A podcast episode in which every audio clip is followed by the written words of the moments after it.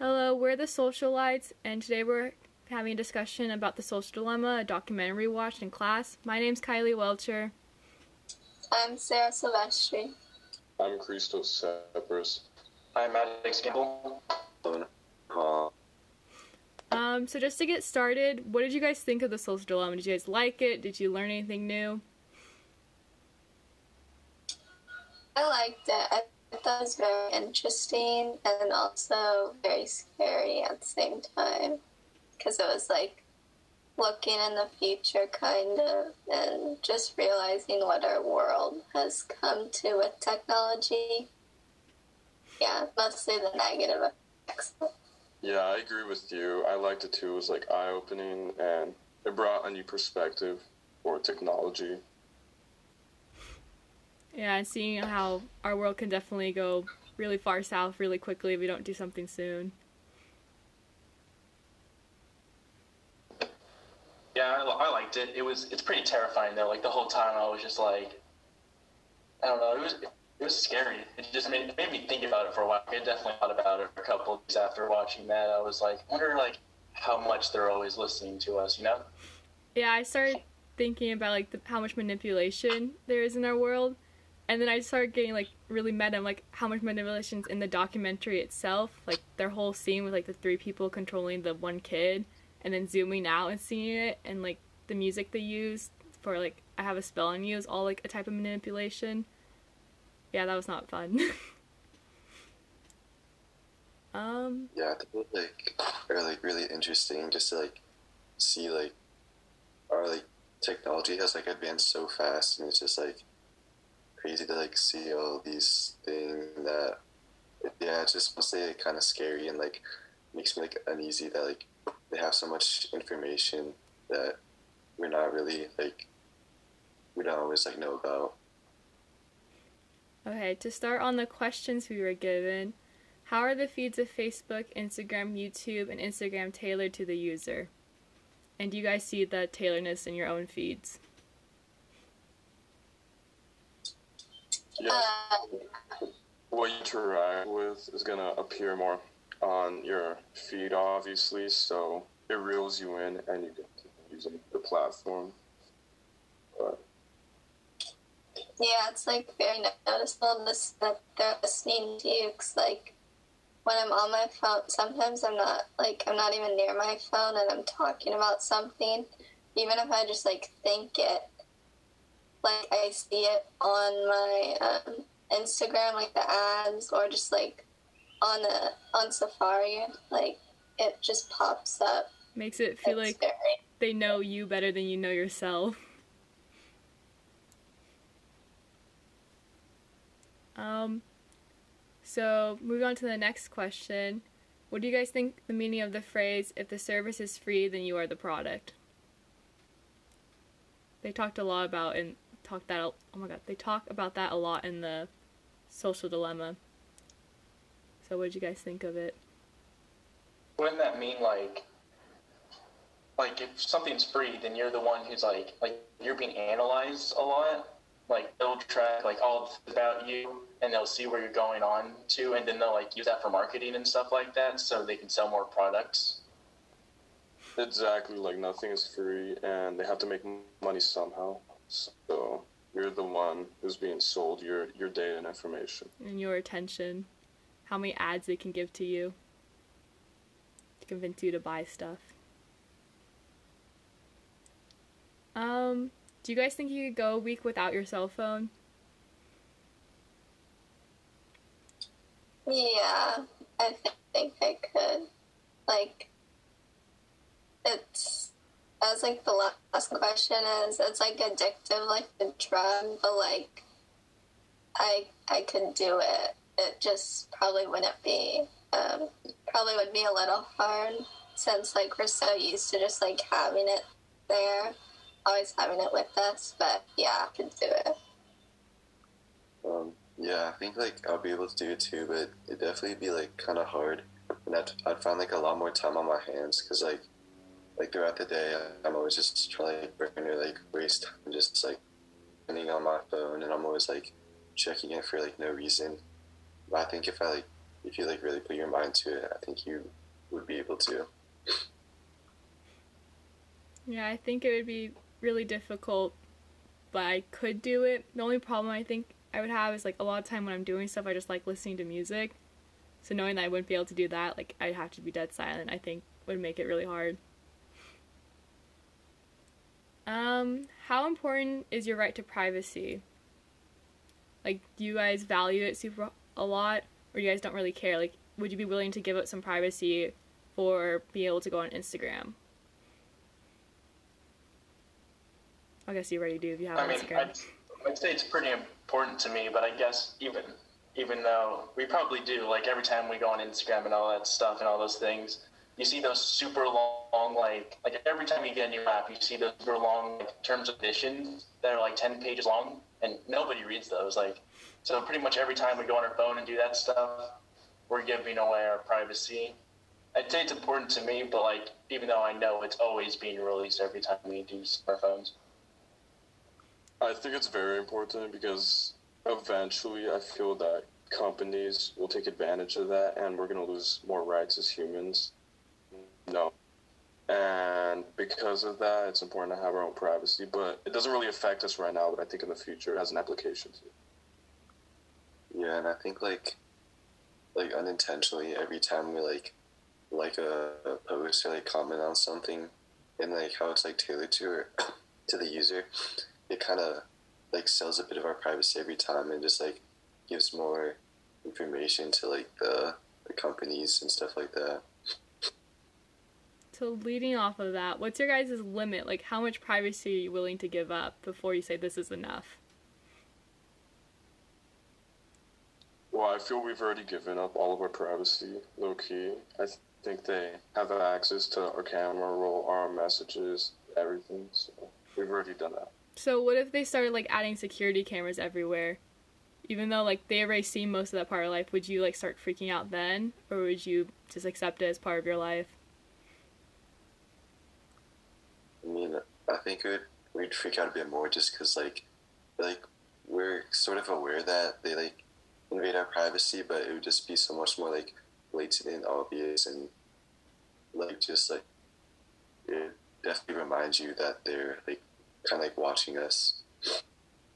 Yeah, just like seeing, like if there were security cameras, just like seeing the cameras would be more obvious to people. Like even though we already know we're being watched and like they know everything about us, it's more like real, I guess, because it's you can actually see it. Yeah, like once it's in your face, that's when people are like, maybe that's not okay. um, some people say that the singularity has already arrived and they are already living in a time controlled by computers. Do you agree or disagree? I definitely agree. Yeah, I 100% agree. What did you say, Like Maddox? technology controls our lives. What? Oh, you cut out a little bit, but I think I got the gist of it. Okay. I like so much of our lives is just spent on the computer, especially with school as of right now. Um, you guys think social media is a drug? Yeah, I would say so.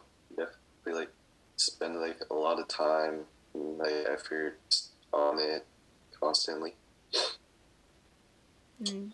Yeah, it's definitely addictive like a drug. 'cause, like sometimes I'm on it and like I just like can't stop. Like uh, I, it's hard to stop, and it like sometimes doesn't make me feel good. Like I could be using my uh, time like so much better, but it like just so hard. I don't know. Yeah, I think I think I agree that that it's a drug too. It doesn't have like the same effects as like I guess as literal drugs, but it definitely has like drug tendencies. You know. I think like after like you spend a long time on your phone for like hours, you can feel like your dopamine receptors like downregulate because you get really lazy. You just want to sleep. So it does have a really similar effect. Like, it, I know, I know when I get my but phone, you're obviously not. Sometimes I would be like just on it, and then all of a sudden three hours have gone by. I'm like, wow, I'm addicted to it. um, is everyone good on discussing I think I'm going to read one of the longer questions, so we'll start with that.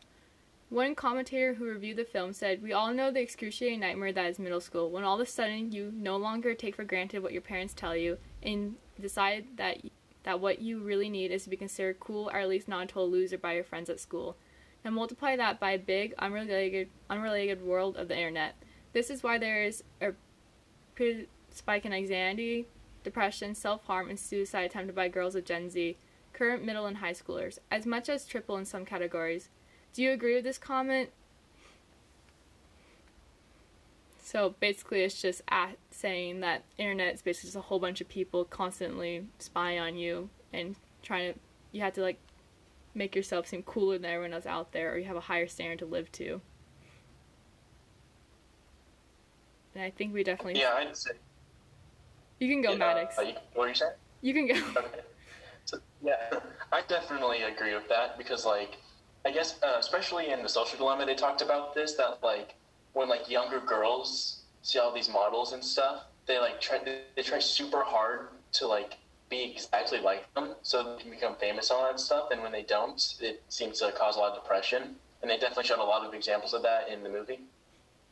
Yeah, there's also the whole problem of, like, Instagram models like editing their bodies and girl thinking like, "Oh, that's what I'm supposed to look like," and they look nothing like that. And it's not because there's anything wrong with their body; it's just how they are. Yeah, it's definitely like uh, sets like unrealistic like expectations and goals that they think they naturally achieve or they can't, and it's just like I don't know, it's just like kind of saddening because like they think they can, but they just in actuality they can't, and it's sort of almost like the uh, like standard in a way. Yeah, you also see people online like only putting the best of the best of themselves out there. So people think like, "Oh, look at this person living such a cool life. My life is such a failure. I'm so boring." And they feel like they need to do more to compete with them, even though like the person who posted like their amazing vacation only went vacation for a couple days, or may have not even gone just lied about it. Yeah, other generations like haven't had to like, or like our generation especially is just like watching everyone live their life, or maybe not even live their life, but on social media it looks like they're living their life, and we're just comparing that to our lives, and we're like, wow, I we wish we could be that, but like that's so unrealistic. Yeah, everyone shows the best part of their lives. Like they'll go on a trip maybe once once a week per year, you know, and like they just compare their little snippet of their life and everything else. What every other day of the year they were probably in school on their computers. They don't think about that. They just show the interesting things. And then let's say they take a thousand pictures. They're gonna choose the best one out of the thousand pictures, and they don't actually look like that. They look like the other thousand pictures, not the best one that they chose.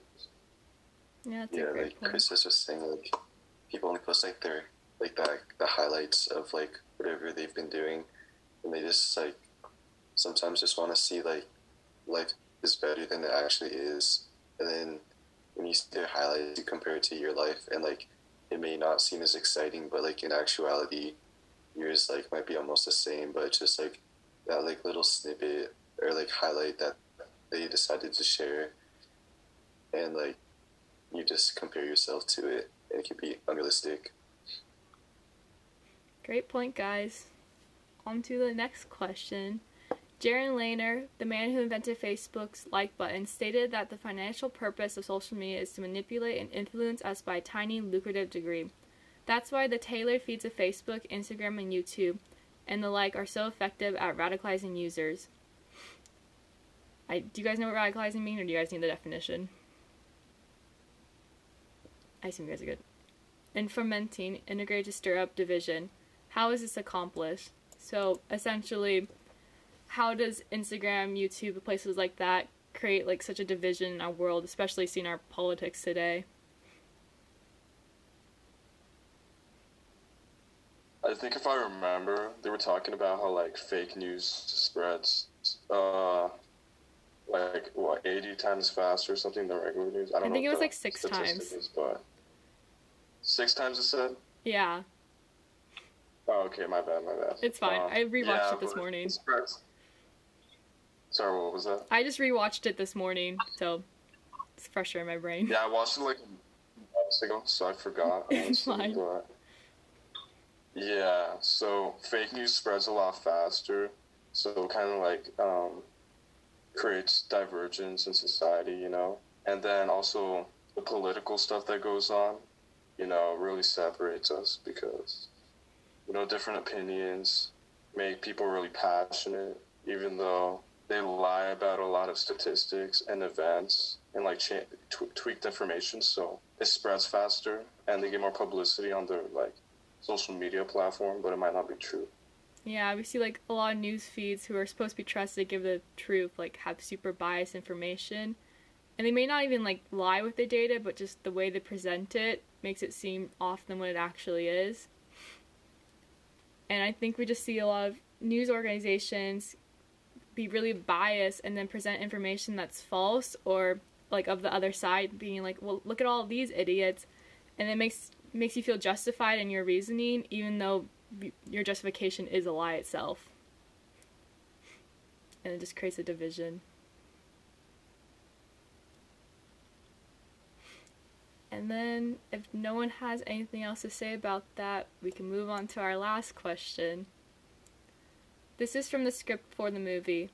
We curate our lives around this perceived sense of perfection because we get rewarded in these short term signals hearts, likes, thumbs up, and we conflate with the value and we conflate with the truth. And instead, what is really what is really is fake, brittle popularity. That's short term and leaves you even even more in a minute vacant and empty you before you did it, because then it forces you into this vicious cycle where you like, what's the next vicious cycles where you like, what's the next thing I need to do now because I need it back. Do you disagree with the statement? So disagree or agree with the statement. It's basically just saying people who post something keep having to post and post because they get a, the dopamine award from likes and values, and it keeps them in this vicious cycle where they just feel like I need to do more and more and more. And I think we see this in like some influencers like Jake Paul, just like, keep getting more and more and more aggressive and doing bigger things and more dangerous, leading to like actual issues. Like he got the SWAT team called on him, I think. I don't really remember. I think we just see more people getting stuck in the cycle. Yeah, I agree to some extent. It's definitely like the thing that you brought up, an example of that, like the big YouTubers. Like that's a perfect example, I think. I mean, I feel like that doesn't happen as much to like, at least I haven't had that happen to me before or something like that, or I haven't felt that as much. But I've definitely seen that with big YouTubers and big TikTokers. You know.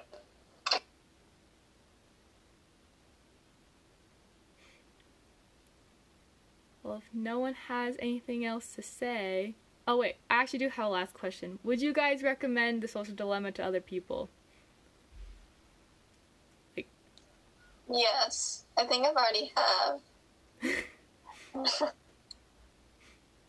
I see. I think I have yeah, too. I. Okay, I just want to see what you guys thought because I think it's good for like everyone just to realize how much of the world's being influenced by their phone.